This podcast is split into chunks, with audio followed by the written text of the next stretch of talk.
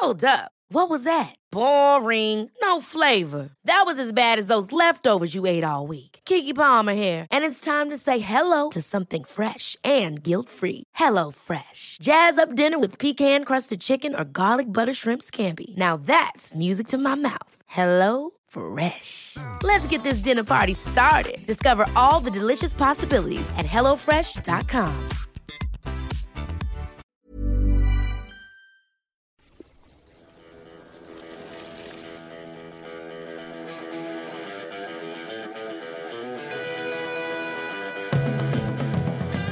Welcome to the Bradley Wiggins Show by Eurosport, the home of cycling. Brought to you by Zwift, where fun is fast. I'm Graham Willgoss. Brad, we're back in the studio after another crazy, crazy day at the tour and joining us to try and pick the bones and, and make sense out of it all. No better man. No better man than Sean Kelly, the king. Welcome back. Thank you. Good You'd to have be- loved a day to be like here. that. You'd have loved a day like that, wouldn't you, Sean? Well, you've loved the day if you get through, but if you don't get through and you come, uh, you come down on those uh, big pile ups. Well, then it's not a nice day. But yeah, that's the that's the Tour of France. That's these big tours, and it seems to be uh, getting more and more hectic uh, in the finals. We expected a sprint today, Brad, but what we got in the end there was absolute chaos. Yeah, I mean, it- they tour sprints are always chaos anyway.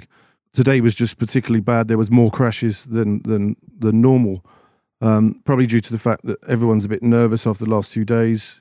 Um, the time gaps between the GC guys is is very minimal.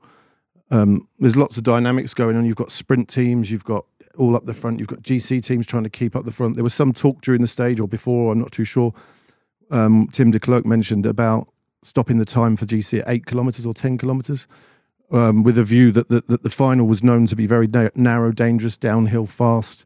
Um, so there was all this going on and anxiety and panic. And once one crash happens, everyone starts to stay in the front even more. And then another crash happens, and everyone, eh, people chasing back, coming from behind in the crashes, go straight to the front. And it, it just creates this washing machine of, of carnage. Um, and even right down to the end where we saw Caleb Ewan come down really heavy with Sagan. But the man who finished it off, um, he's impressing me every time I see him sprint. Um, and he crashed on day one, didn't he? Tim Merlier. Yes, Yeah. he did, and uh, yeah, we were wondering, you know, was he going to recover from that one? But uh, yeah, what a, a victory for uh, Merlier again today and the team. You know, in the final there, the way they prepared it, uh, with uh, with um, Mathieu van der Poel, you know, preparing the sprint. Uh, Gunning out on the front, leading them out in Yeah. the yellow jersey. yeah, just just amazing. Like, and that team, you know, it's a team that's in there um, because of you know they winning the uh, classement of the Continental Pro teams last year. But yeah, you know, uh, stage win yesterday, taking the yellow jersey and winning the stage again today. What a dream start for Alpecin. Amazing start for Alpecin. Here's how Rob Hatch called it for us on Eurosport and GCN Plus. Merlier sits at the back of the train and ready to go for Alpecin Fenix. 500 metres to go as they hit the cobbles. Behind you can see too that there's options for just about a couple of other teams to have a go. Sagan is there. He's made it through. He's on the wheel now and it's uh, Merlier being led out. Merlier there with a downhill. Sagan on his wheel. Caleb Ewan. Then it's Bouhanni inside the final 200 metres. They come around the corner. They can't see the finish line. Crash behind. Crash behind. Yet another one. Sagan down. Ewan down. It's Merlier. It's Merlier. It's another win for Alpecin Fenix on one of the most chaotic days we have ever seen at the Tour de France. Mathieu Van Poel across, and he keeps the yellow jersey. But that is another disaster, another crash. The general classification is going to be redesigned today, and I'm afraid we're going to be checking on the health of several riders. It's a bad one for Sagan, a worse one for Caleb Ewan. This is Pogacar coming across at 26, 27 seconds. Who has made it? Who hasn't? Brad, Peter Sagan, um, the the secret pro was saying before the tour that Sagan is not a popular rider within the peloton because um, he's so well known for the argy bargy that we saw from him today, or because he's such a good bike handler. He doesn't necessarily take the same care in in riding around uh, the, the the guys around him. Yeah, but I mean, that's what makes Sagan good, and and he, he does a lot of that on his own because he has to, he doesn't have the strength and depth in the team to do that. So he, he has to position himself a lot on his own. Plus, he's Peter Sagan. Um, and if someone's going to elbow him, then I'm going to elbow you back. Who do you think? Do you think you are? He throws his weight around, but he also talk, walks the walk when he delivers in performances, which is why he's Peter Sagan. And who's going to argue with him? I mean, um, he's been docked at times, time and relegated for his bad riding. He never complains. He just gets on with it. But it's the way he rides, and it's what makes him such a good rider. Is the way he rides aggressively when he's attacking and this thrusting himself around is because of that and because of his physical stature. You know, he's a strong guy, and I wouldn't take anything away from him or criticise him for doing that. It's part and parcel of racing, and you've got to be like that to an extent. Um, he only does it when necessary. He's not a bully. I wouldn't say he's a bully. I just think he's um, he's Peter Sagan. I mean, what do you make of it, Sean? Well, I think sometimes he can be, you know, a bit aggressive and uh, throws his weight a bit too much. But uh, today, you know, he was just, uh, you know, pushing a little bit there, but uh, nothing that's uh, that's not permitted in a sprint. It seemed like more of a nudge than it was a, a barge that y- took Ewan down. It was the, the, the slightest of touches. Yes. And then Sagan obviously came down with him, we should say. Yes, well, uh, you know, when I see the head-on shot with Ewan, um, you know, I was wondering how he came down, but it looked like he touched he touched Merlier's wheel. Uh, and uh, the, you know then that was the reason he went down. The nudge with Sagan was a little bit before that, if I remember rightly, but there was so much going on in the final today, it was difficult to register at all. But, uh, you know, as Brad say, uh, he he's a guy who just you know is able to uh, you know lean a bit on other riders, use his weight. He's a solid rider. Um, there is sometimes we've seen in the Tour of France last year he was pushing a bit too much, but you know sometimes when you're the adrenaline flow and everything is happening, you you push a bit too much. I think a lot of sprinters have done that, and I have done it in my career as well, and pay the price. I remember Paris Champs Elysees. Ewan Vanderaerden was having he was blocking you on the barriers, wasn't he? And you were trying to get through. Is that right? Yes, well, uh, with Vanderaerden, I had many, uh, many difficult sprinting, and you know, I'm, he knew you were there, didn't he? And you would, he, he, was holding you there on purpose. yes, yes. A yeah. number of times in the Tour of France, I had trouble with Vanderaerden because he was also, you know, an aggressive sprinter, and yeah, there was a few times that I got in tangles with him, and uh, in uh, in heated discussions after the stages. Caleb Ewan, we think, well, Thomas de Gendt has said as much after the stage, has come away with a broken collarbone there. Um, so that's that's his tour, presumably over. Um, Mark Cavendish, we, we all hoped, and we said as much on the pod yesterday, Brad, that it would it would be today was the day for him. Cav was caught up in the same crash that Pogacar lost time in, um, but given what could have happened to him today, uh, given the all that was happening in the washing machine at the end there, yeah. Um, he's he's not come off too badly. No, and I think that reflected in his interview afterwards. I think he just sees that as uh, not a missed opportunity, but just part and parcel of racing, really. And he got caught behind one of the crashes, but was fortunate not to be in any of those, really, because you know you can almost foresee had he got through that, being in a position he'd have probably been on Caleb's wheel. Yeah. And probably gone down in that really, and um, you know he he's been in that position before, and that would have been a worse way to lose Mark. So um, I think um, yeah, it's just it's it was a positive today that he stayed up unscathed, and most of his team did as well, which was quite good. So encouraging for the next few days for him. Mm. Let's hear from Cav now.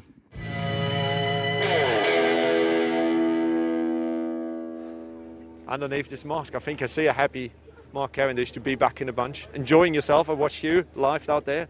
So, how was it for you today? I just count myself lucky, you know. I didn't come down like uh, unfortunately some of the other guys. I saw Caleb when I was crossing the the air. The finish, he didn't look good, so I just hope he's okay, you know. Uh, yeah, and we'll see what happens. But uh, yeah, it looked uh, it looked sketchy. I think uh, I was, although I didn't get to sprint, I think I was fortunate today. So, if it was a hard final, but do you think also it was too dangerous seeing all those crashes?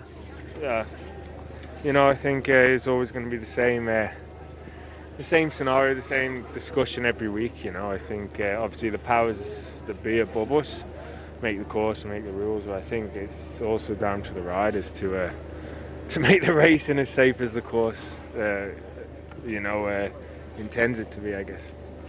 Looking forward, I think you know you you look forward to the next stage with uh, good feeling. And yeah, I, I said right. you're going to win the stage in the first week, so don't let me down.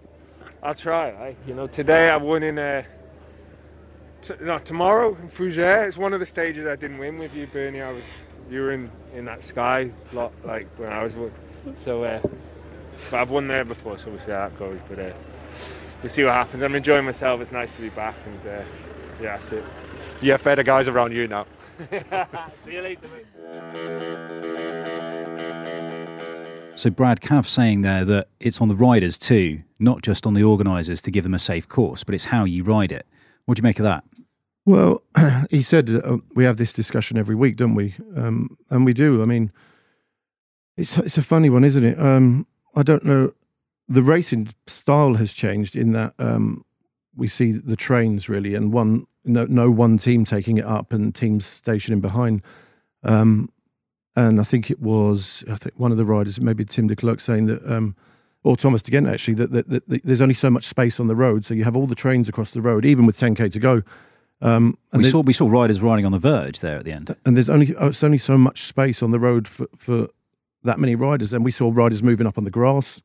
Um, it, that that's what makes it more dangerous because you know people are trying to come up the outside and it, it, it funnels through little gaps and things like that. And then a sharp corner, well, not a sharp corner, but a twist in the road which saw the crash that uh, Pogacar and that came down. You know, you've got five or six guys abreast with teams, and it's one little ricochet domino effect down the peloton, and it's um that that that's the nature of, of what we're you know left with really in the in the Tour de France. But I don't think it's going to change in a hurry because everyone's more nervous tomorrow about staying in the front, and it's just it's been I'm sort of still trying to soak it all up really because it was um the the, the final crash with Caleb and that on that bend. It really reminded me of when I was 14 watching the stage into Armentières in the Tour Mm. with Wilfried Nelissen came round on that bend. He hit the policeman with Jalabert Yes. and that. Uh, there was more devastation that day because lots went down. Jalabert, um, you know, it, it was um, Mass, yeah, mass pile up. and Abdoujaparov won the stage, but um, it was it was Boardman had yellow actually there, um, but I can't remember. Well, also in Harrogate when Cav came down in the sprint finish, didn't he, going for a gap? I mean, it's you know you you sort of it's easy to forget that we have a lot of crashes in sprints over the years, and that it's this is something new, but I don't think it is. I mean, it's it's it's chaotic the first week of the Tour de France, and it always it's renowned for being. You know, it's it is. Super nervous, Sean. Um, like Brad says there. Are we expecting it to be the same tomorrow? Another day for the sprinters, possibly final day in Brittany. Are we expecting everyone to sort of calm it down a notch? I don't think so. I think everybody is going to be, you know, super nervous again. And uh, as Brad was saying, you know, the riders uh, being interviewed afterwards, you know, uh, this should be changed, that should be changed. And there is things that should be changed, but they will not be changed. And I don't think the riders are going to change the way they will ride in the end. The organisers, well, Thierry Gouvenou, he just goes out and he's, you know, he picks these routes, which is going to be an exciting final. And what does excitement mean? Today, narrow roads descend in the end the risk is massive there, you know, with uh, with a bunch of riders. And in day three, you know, everybody is still pretty fresh. Uh, so there's so many riders can you know fight to stay in the front. And now, you know, there's no team that can just get to the front and line it out and just you know make almost one line of riders. You know, the teams they're getting more and more equal, and uh, teams are moving up all the time. So you have a full road packed of riders. And we did see Alaphilippe, who was riding on the grass for, you know, five or six, seven metres. That's what they're doing. You know, they just ride anywhere to make him move up and you know, gain three or four places. And uh, it's a problem, you know, uh, that has to be looked at. But how do you solve it? It's this lack of hierarchy again, Brad, and everyone everyone thinks they can win. Younger riders, there, there's no kind of know your place. Yeah, but you, you've also got the problem of like we saw Ineos riding on the left hand side of the road today. You know, the safest place to be is at the front uh, for the GC guys. So every train is trying to do that as well as the sprint trains trying to form some sort of chase of the breakaway, and that starts kilometers and kilometers out. Um, and it's essentially a drag race. Um, and it's quite frustrating when you're riding in a sprint team and you're just trying to hold the gap at 130 because you don't want to bring the gap back too quick, 30 or 40k to go. But you've got a team like Ineos on the left hand side of the road, and they're, it's like going out training with your, you know, your mates. They're, they're half wheeling the team that are actually riding, um, because they don't want to get swamped by another team that come up like a Jumbo Visma. So they're drag racing a team behind, and actually the team on the right hand side of the road are the ones that are riding and trying to control the gap. Um, and it just gets faster and faster and faster. And it, it's it's it's only recent. I mean, it's the last ten years that that's started to happen. Um, it, and that is to avoid being stuck in crashes behind. But all it's doing is with every team trying to do that, it get it, the, the washing machine effect happens, and you'll get swamped, and you'll be stuck twenty men back before you start the move up again, and you'll get caught in a crash anyway. So it's just it's carnage, and that's relatively new to the sport. Um, whereas before you would accept that the hierarchy, you know, back sort of when that crash in Armentières I was talking about in 1994, you had Telekom and Novemail, Histor, Novemail riding, and Indurain and Rominger and these guys would be 30, 40 back. Um, and there was a mutual respect, like you guys do the sprint and we'll do this, and, and there was no washing machine. But the sport's really changed since then, um, and, and it, it's it's um, it's not so much a hierarchical thing. It's just um, the the sport's got faster, um, and teams strategize now and see that that is the safest place. Um, and it's yeah, I, I, don't know what the answer to it is. You can't tell everyone to simmer down and calm down. It's it's pot luck, but certain riders manage to always avoid the crashes, mm. and and that's something I'm sort of is becoming a pattern of. So you know, Van he never seems to get involved in these little things.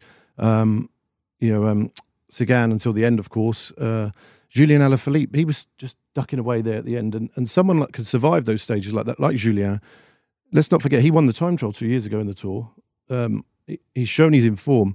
With the crashes of the likes of Roglic and that, you know, is he now a GC contender because he's mm. make he's getting through these stages? It's it's yeah, it's and I'm sort of just anal- analyzing this as I'm talking because it's it's become the norm now for the sport, and obviously questions get asked of the likes of Cav and that about you know, what can we do about it? The riders have to look at themselves, but that, that is never going to happen. Mm. We've got f- a relatively few for the Tour mountain finishes or summit finishes. Or does that play in Alaphilippe's favour? Well, the, the, form he's in, yeah. I mean, he's finished fifth in the Tour de France. Yeah, so we, we can say, Sean, that he's a he's a contender here. Yeah. For the overall. Well, I think he has, uh, as Brad say, he's got the qualities, but uh, has he got that focus? You know, has he uh, started this tour to uh, go for the GC. Um, I think the way he's been talking, he's not concentrating on the GC, but things can things change. change. And the way things are going in this race, they have changed a lot already. And yeah, the first individual time trial will tell a lot. But just going back to these um, crazy first days in this uh, Tour de France, you know, the the teams, you know, the younger riders, they're not afraid of anything now. You know, they don't have uh, as they don't have as much respect as Brad was talking about back in the Indurain days, um, Miguel Indurain and the other riders. Um, and, you know, everybody is prepared just to take risk and fight up there. And the other thing, let's not forget, the director sportive, the radios, you know, they're just shouting down the radio to the riders, okay, you have to stay in the front, guys. You have to keep our our our GC uh, rider. You have to keep our sprinter in front and you know they're just getting, getting pumped up all the time as you get closer, ever so closer to the finish, and that's also the riders. You know they're just crazy and they take more and more risk, and that's what we see today. That we see the outcome of that, those huge crashes, and uh, you know it's something that it's uh, it's a problem, but to solve that problem, I don't, I can't really see the answer to that at the moment. Mm. Talking about riders that seem to be able to avoid crashes, one man who seems to, well, he seems unable to avoid them your mate Geraint Thomas, Brad? Yeah, I mean, we were just sort of sat here and they were amb- ambling along. They were riding. Um, 150 kilometres out.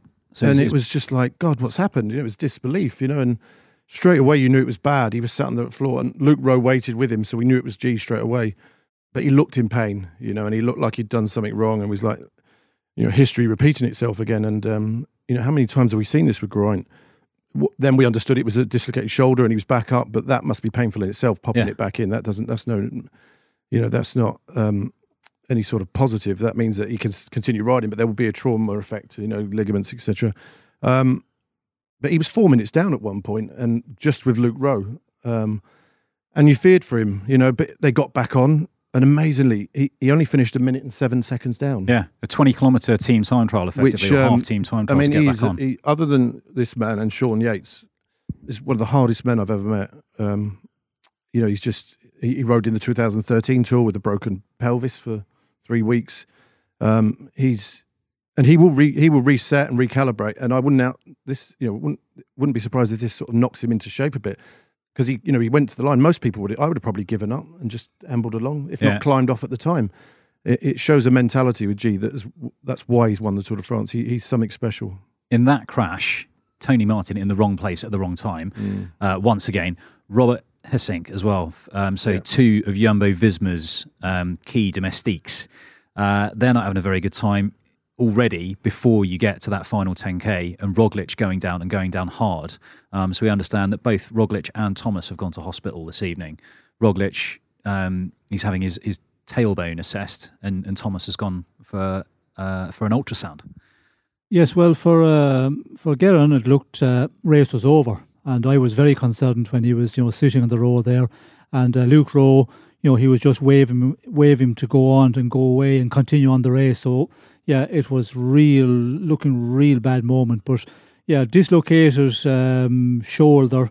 Um, you know, you can pop it in, quite painful, uh, and the consequences, you know, of the days to come. How much would that affect him? But yeah, uh, from the time that he was sitting on the road, the day has been really good for uh, Geraint Thomas. Uh, where he's finished time wise, as you say, and uh, Primoz Roglic, of course, later on he fell very heavily. We could see that he was he was in pain. Um, and yeah, this is going to have an effect in the next number of days. The time trial coming up, of course, uh, on day five. You know, you know, will those guys be ready? Will they be recovered? Will they be uh, um, suffering because of their falls uh, in today's stage? That is also going to have a bearing uh, on the uh, the outcome of this race in the end. G's in 18th. Um, a minute or so, as you say, Brad, back from, from the other real GC contenders. Roglic in 20th at 135. Yeah, I don't think that's a, a um, anything that's really panic about at this stage. Um, you know, he's clearly in good form, but um, you know the, the, problem with it is that, that, that what are the repercussions of the crash? You know, we saw when he crashed at the Dauphiné last year that that it wasn't severe, but there was a knock on effect after had to climb off, and um, you know, if his tailbone is is going, is obviously you know got a sore sore backside. Um, and you wonder how that will affect him getting on his time trial bike then mm. and being able to produce the power. Uh, likewise with G, um, and holding the position, you mean getting the you know his arms close together in a time trial position yeah. with the shoulder, and it's the knock on effect from those crashes. Um, so you know, had Roglic been caught behind a crash and lost 120, you know, you wouldn't panic too much because he's you know you could see him getting that back at some point. But um, it's it's the, it's the injury sustained that's going to be um, what what you know what plagues these riders now. You know, really three days into the race. So yeah, that's that's more significant. But on on G, you know, it's funny. We sat here yesterday talking about Ineos, and um, they had to regroup. And G's obviously didn't look like he had the form, uh, losing 17 seconds. Suddenly, that's spun on its head today, and the little Carapaz has ducked and dived, uh, managed to stay in the front, and he's now third on GC. Third on GC at 31 so, seconds. You know, suddenly they've got now a new game plan, if you like, if if G is to fall away, and you know the future's bright for Ineos. Uh, yeah, I mean he's he's the top man as far as the favourites go, and it's it's Wout van Aert um, who's the nearest Jumbo Visma rider behind him. So as good as Van Aert yeah. is, he's, he's not going to stick with Carapaz when it, when the real climbs start to come. So yeah, I mean it's it's it's you know other people's the misfortune of some riders has been the, the advantage and gain of others. We'll be back with more from the Bradley Wiggins show after this. Laka's collective cover is made especially for cyclists. This is bicycle insurance made for everyone, from Grand Tour winners to cyclists hitting the pedals for the first time. Lacquer has transformed traditional insurance with no more fixed upfront premiums. Instead, your monthly contributions are based on the collective's claims that month, meaning you could pay nothing if nobody claims.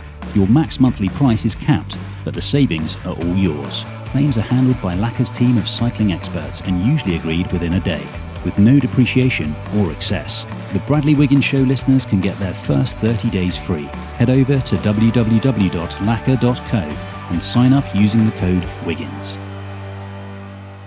Welcome back to the Bradley Wiggins Show. Brad, the one man that we didn't mention there really in the GC discussion was Tadej Pogacar. He's yeah. who's who is sitting he's sitting in sixth, just behind Wilco Kelderman on GC at 39 seconds.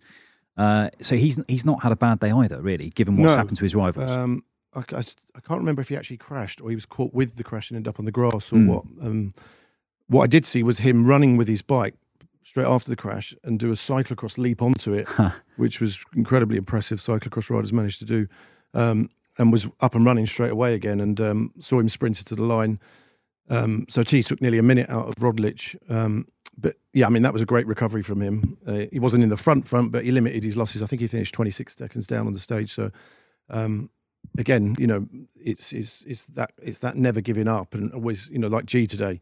It it's that kind of mentality that wins you the tour. It's yeah. That you know, I mean, I, I just know back in the day that that would I would have really struggled with that mentally. Um, but G fought through all day, was right there, avoided all them crashes, um, and and finished a minute and seven seconds down, and he's still in the game. If he's a minute down in three two weeks' time, he'll be on the podium. Pogacar never seems to have his team around him when the going gets tough, Sean. Well, that's true. I think uh, he sort uh, of looks after himself. Yes. Well, I think a team is not as experienced as some of the other um, GC contenders are, or they're not as you know talented. Um, but uh, you know, today we did see, as Brad said, Pogacar. He was down, and uh, you can call that a bit of a look as well because a bit of look for G, a bit of look for uh, Roglic that he was also involved and he got delayed in a crash because otherwise he would have been with that leading group and uh, he would have taken more time from his uh, his challenges for the overall. So yeah, you know it's uh, it's been a bad day for a lot of the riders, but yeah, at least you can say you know the GC men they all had their you know pretty much their problems today. They all got delayed or they were down in crashes. So yeah, there's, there's no huge losses, but um, yeah, you could yeah, you could say it could have been, you know, a lot worse for some of them. I think what we what we will do is wish everyone caught up in, in any sort of crash today well, um, and and hope for a a far less dramatic day tomorrow. Um, Brad, how would you approach it tomorrow as a as a GC man? Well, depending who you are, really. I mean, it's um, you know, if you're Geraint, you're going to be sore tomorrow. Um, Roglic as well. Um, I mean, I can see much more of the same stuff. You know, yeah. Is that is that sort of enough now where everyone just goes, okay, should we just all look after each other a bit? Or is it going to create more panic, you know, more having to stay in the front and all these things? You know, it could go either way. I can see it much playing out the same way, you know, a breakaway. I think it's a stage Cav could do well in. When I say well, I mean try and go up for the win in that. Obviously, he's got Tim Merlier to contend with now, but you know, the positive for him in in, in in Caleb's misfortune is he's out the race now, so it's one less sprinter mm. to worry about. Sagan's going to be sore. Um, but yeah, it's it's it's it's the Tour de France, and it's why it's so hard, and it's why people love watching it, and it's why the you know people are in awe of the Tour de France because it of stages like today, and you know any other race we watched the Giro when they stopped and protested when it was raining and um, things like that. We see the reaction it causes on social media, and that the public don't want to see that. They want to see these courageous riders riding and battered and bruised, and it's what makes the tour, and that, that is the sport we're in. So I think it'd be much the same tomorrow. Mm. Jack Haig, another casualty for the GC men there as well at the end. Sean didn't look like he's going to be able to get up and, and, and finish. Uh, this looks this looks like his final day. Yes, uh, he wasn't looking good at all, and um, you know when he was on the road there, it uh, it looked really bad. But he did um, he did get up and move to the side and s- sat on the edge of the road, not looking uh, not looking that he was, uh, you know, comfortable at all after that crash, or you know, he was in pain as well. So, yeah, I, think uh, when you know we really dissect the day to day, there was a lot of riders, you know, that uh, will be sore, as Bradley said. You know, the uh, the the days to come will be very important, and uh, you know, tomorrow another day. You know, it's going to be a hectic final once again, and you know, the risk is going to be there, and they're all going to be thinking, yes in the team briefing tomorrow morning before the start, the DS are going to be saying, "Look, guys, this is going to be you know a real hectic final. It's going to be dangerous." And you know everybody is just up for that final. And when you have everybody up, as Tim Declercq said uh, after the stage today, so many riders want to be in that top 20, 25 positions, and uh, you have uh, four times that amount of riders fighting to be up there, and you know that just equals the big risk taking, and it just uh, uh, inevitably you're going to have crashes. Headlines elsewhere Patrick Lefevere, the Koenig Quickstep boss, never out of, uh, well, not often out of the news for long. He's got some pretty wild things to say once again about Sam Bennett. Um, so, Sean, excellent that you could join us and, and lend your opinion as a uh, as a fellow Irishman. Um, so he said on Bennett's inclusion in the team, or rather, um, possibly Bennett being benched the communication between them seems to have completely broken down. Uh, so um, Lefevere has come out and said, I'm the boss. No, clear. I sent him a message. He said he was on the bike, so I supposed he would call me after, but he didn't call me. So it says a lot more about him than me. I don't know if you have a boss, but I learnt since I was a kid that the guy who pays you is the boss and he deserves respect. He didn't show me respect. it's a pity for him than it is for me. If you fight like a devil and cry like a child because Bora Hansgrohe treat you wrong, and then after nearly 14 months you sign with the team again, it says more about him than it does about me. And then, interestingly, as his sign off, I have balls, he doesn't. Can we see any sort of future for Sam Bennett this season? I mean, we know he's on his way out, but is he going to ride for Deceuninck again? Well, you know, this uh, this problem uh, is, you know, just seems to be growing legs more so than uh, uh, quieting down because now the tour have started. Sam Bennett, he wasn't ready to start the tour. And from what I know, he had that injury before the uh, Baloise Tour of Belgium. Um, you know, uh, injured in a tra- in, in in special specific training where he was doing sprint work and hit his hit his knee off the handlebars and um, you know time was always going to be against him. That was the problem, uh, and to give it enough time to recovery, but also to train enough not to lose your condition. I think that was always the problem for Bennett.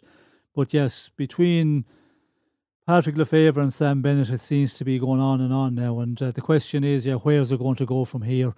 And the, the the the problem, the root of the problem is, you know, Sam Bennett. He went to Deceuninck Quickstep.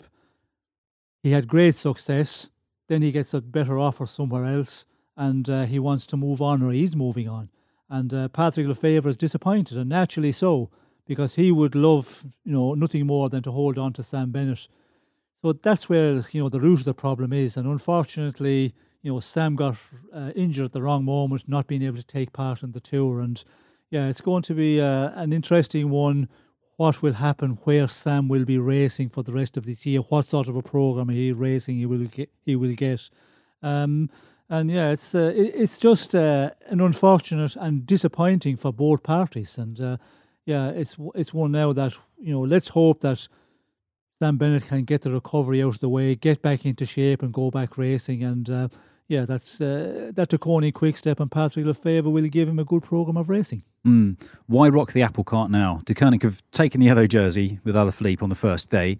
They're they're looking good. They're looking strong riding in the in the bunch.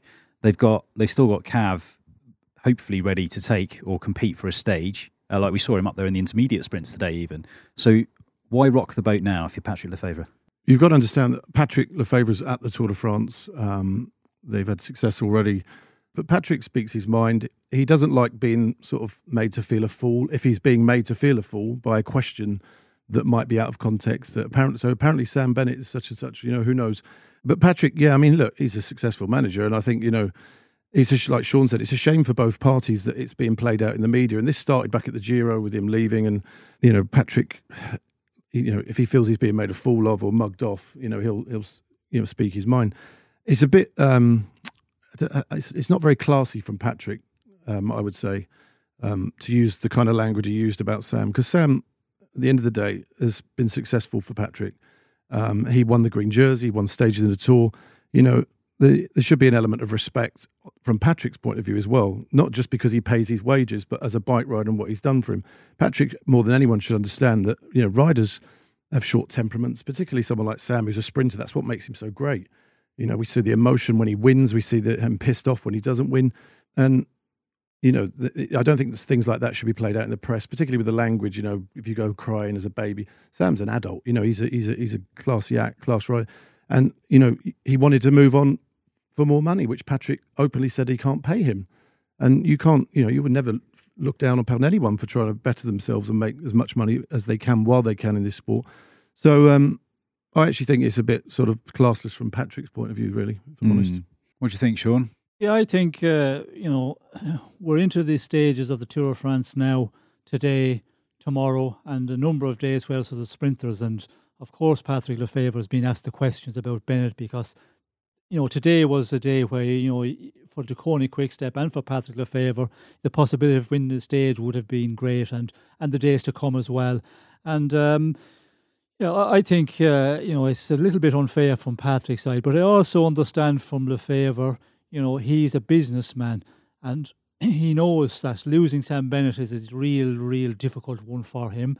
But as Bradley say, he you know he just hasn't got the budget to pay him, and unfortunately, there's other teams out there with you know bigger budgets able to take on Sam. And I think the most important thing is, you know, Sam did well for him last year. It's not a case where Bennett maybe have you know lid on his laurels over the winter time and haven't been performing this year.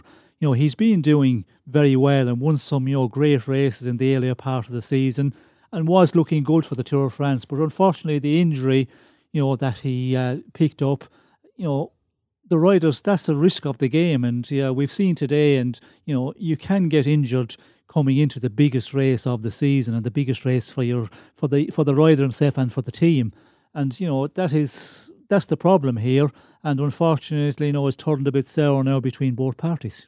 Mm. Talking of turning sour, some breaking news from Podcast Pete. Apparently, Primoz Roglic has said it was Sonny Colbrelli who body checked him, which is the reason he went down in that final yeah. that final. We saw on the images, didn't we? Sonny do- gesticulating. Mm. So yeah, I mean, clearly something had happened, but um, yeah, I mean, one thing I would say for Primoz is he's not the kind of rider who throws his weight around. Um, he's a very he's a gentleman, you know. Um, and the reaction from Sonny Colbrelli is says it all really. But I mean, I don't know. I mean, it's just look that's bike racing again. The, you know, the, what was going on at the time, and this, that, and the other you're bound to get incidents like that throughout mm. the race. You know, it's um, yeah. I mean, if his body checked him and completely floored him, which I'm not sure if he did or not, because he was right next to him, wasn't he? Mm. Um, remains to be seen. So I mean, it, look, these are bike racing incidents, and uh, there's always someone to blame. Like the other day with Tony Martin, mm. poor guy. Sean, just give us a, a final word. We're going to end up on a, um, a far more positive note. Am I right in saying that when you stepped out of the commentary box yesterday after Van der Poel had taken yellow, you you looked quite emotional. It was a it was a really nice moment knowing Adrie van der Poel so well as as you do, um, and seeing his son take yellow the first father son combo at the tour to to wear the yellow jersey. No, I was yes, I was more emotional and probably you know shocked from the performance of uh, Van der Poel yesterday. The way he went away the first time up Mur de Bretagne, took the uh, the time bonuses. You know, then it looked like to me that you know to recover from that it was going to be over for him and we came onto the Mur for the last time up. And you know, the moment Quintana went in the attack, Colbrelli, he was onto everything, and it was just unbelievable the way he was, you know, controlling the front of the peloton and the pace they were going there. And then when he kicked off, nobody, you know, everybody was just on the limit, as you mm. know, as they say in bike terms, and. Uh, he just you know rode away and that's the talent you know he's got and we've seen it a number of times you know we all remember um, Amstel Gold Race when he went into the tech with 50, 60 kilometres out and, you know, rode for a bit. But, you know, there were so many teams chased and then pulled him back and then looked like it was race over. And he just, you know, kept on chasing with a group behind and caught that group of uh, uh, the two riders, Alaphilippe and Fuglsang, and won the Amstel Gold. You know, to be just to be able to do that, uh, to have, you know, that mental uh, ability and the physical end of it as well you know, an amazing class. And yesterday, again, for me, that was just uh, a monstrous performance. How old is he now? 26, is he? Mathieu Six. Van der Poel? Yeah. 26. He's won Amstel Gold. He's won the Tour of Flanders. However many world titles in cyclocross. You know, he's won a stage in the Tour at Yellow. I mean, he, his Palmares is remarkable. Mm. You know, and, and all the talk yesterday, I think, I forget who I saw somewhere talking about it, I think Brian Smith actually today, um, of his grandfather, Poulidor. But Adrie was a pretty good bike rider, wasn't he? Well, Adrie was. I mean, he won Liège, Flanders, re- yes, stage real, in the Tour. A real talented uh, road rider and also, you know, uh, a great cyclocross rider. And, uh, yeah, you know, it's the way he races because, you know, we've seen, as you say, Brad, you know, uh, Tirreno Adriatico this year attacking 50 or 60 kilometres from the finish you know, it's a great mentality he has got the way he goes out and racing. It makes great viewing, and for us, you know, looking at the race, for all the people, the uh, the followers of bike racing, it's just um, it's just so energizing the way he races. You know, Alaphilippe is another one who races a bit like that, and it's you know it's something totally different to uh, some of the guys who are maybe racing a Tour of France and you know just every day being there. Uh, it's just. Um, it's just you know so energizing and uh, then to, to be able to finish off and win your big races as well as you know as they all have been and as they all can do.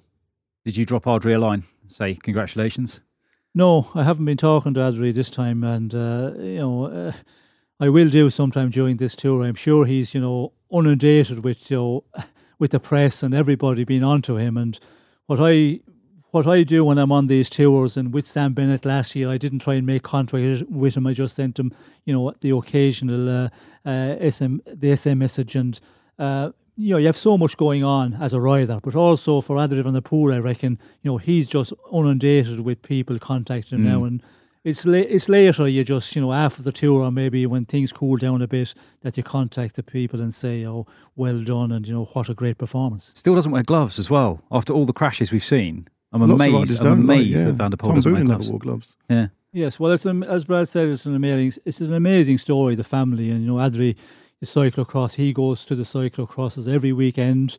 Uh, I was over there in Belgium, I think it was three years ago, and I met uh, uh, uh, Mathieu's uh, mother, uh, Corinne, and uh, had a cup of coffee with him in the truck of Alpecin. Uh, you know, they just they just love the sport and very down to earth people because they go to the cyclocross, you know, you know, pretty much every weekend, and uh, that's lovely to see. And uh, you know, they they're enjoying it so much, and you know, with the success of uh, of Mathieu, uh, amazing. I'm sure you'll have plenty more opportunities to send your well wishes, Sean. That brings us to the end of this episode of the Bradley Wiggins Show by Eurosport, brought to you by Zwift, where fun is fast. Sean, thanks for joining us. Thank, you, Sean. Brad, Thank thank, you. Um, we can get in touch on social media with you both at Sean at Sean Kelly CC. and Brad as ever. There. So we go.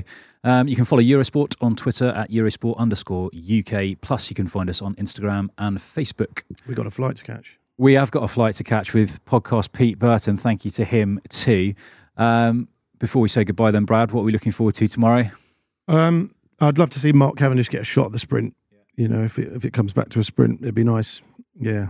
Sean, do we think Cavs? I mean, he's got more of a chance just by dint of the fact that you got fewer people contesting the sprint after certainly Ewan is out. Yes, I think uh, he has a real good chance of uh, you know taking a stage, but uh, we have to wait and see because the tour is the tour, and you know we see today the way it races. You know, there's so much you know uh, aggression in there, and uh, you know these finishes are just that bit more.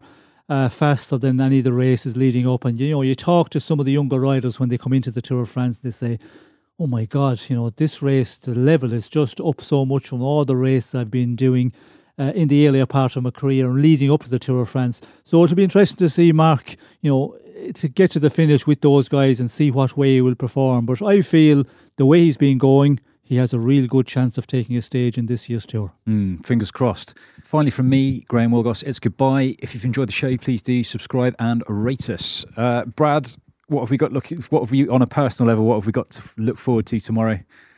Flight, flight to catch, seven days of quarantine in France, podcast, Just to get into France would podcasting. be nice. I'm kind of really eager to get out there now and, and, and sort of be part of it. So um, it's been great the last three days here. But um, you know, when you're watching the tour and Bernie and everyone out there and Cavs out there and all these guys, be, I can't wait to get on the ground. I know you feel the same. Very, very different thing being, yeah, being there on the roadside, isn't it? And following first it. one. First tour, yeah, and, and following it from start to finish. From start, start, following it from start town to finish town. We'll see you tomorrow.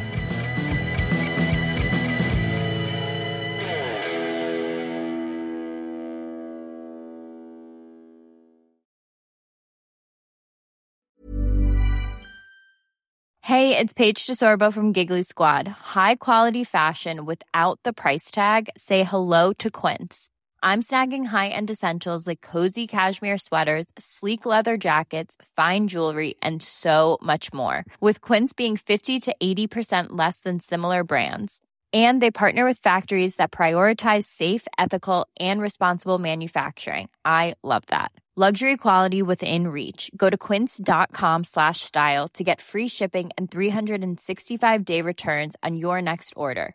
Quince.com slash style. Planning for your next trip?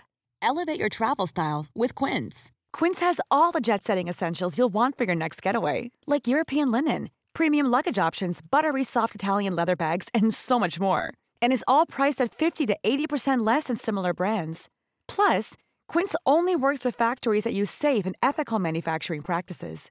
Pack your bags with high-quality essentials you'll be wearing for vacations to come with Quince. Go to quince.com slash pack for free shipping and 365-day returns.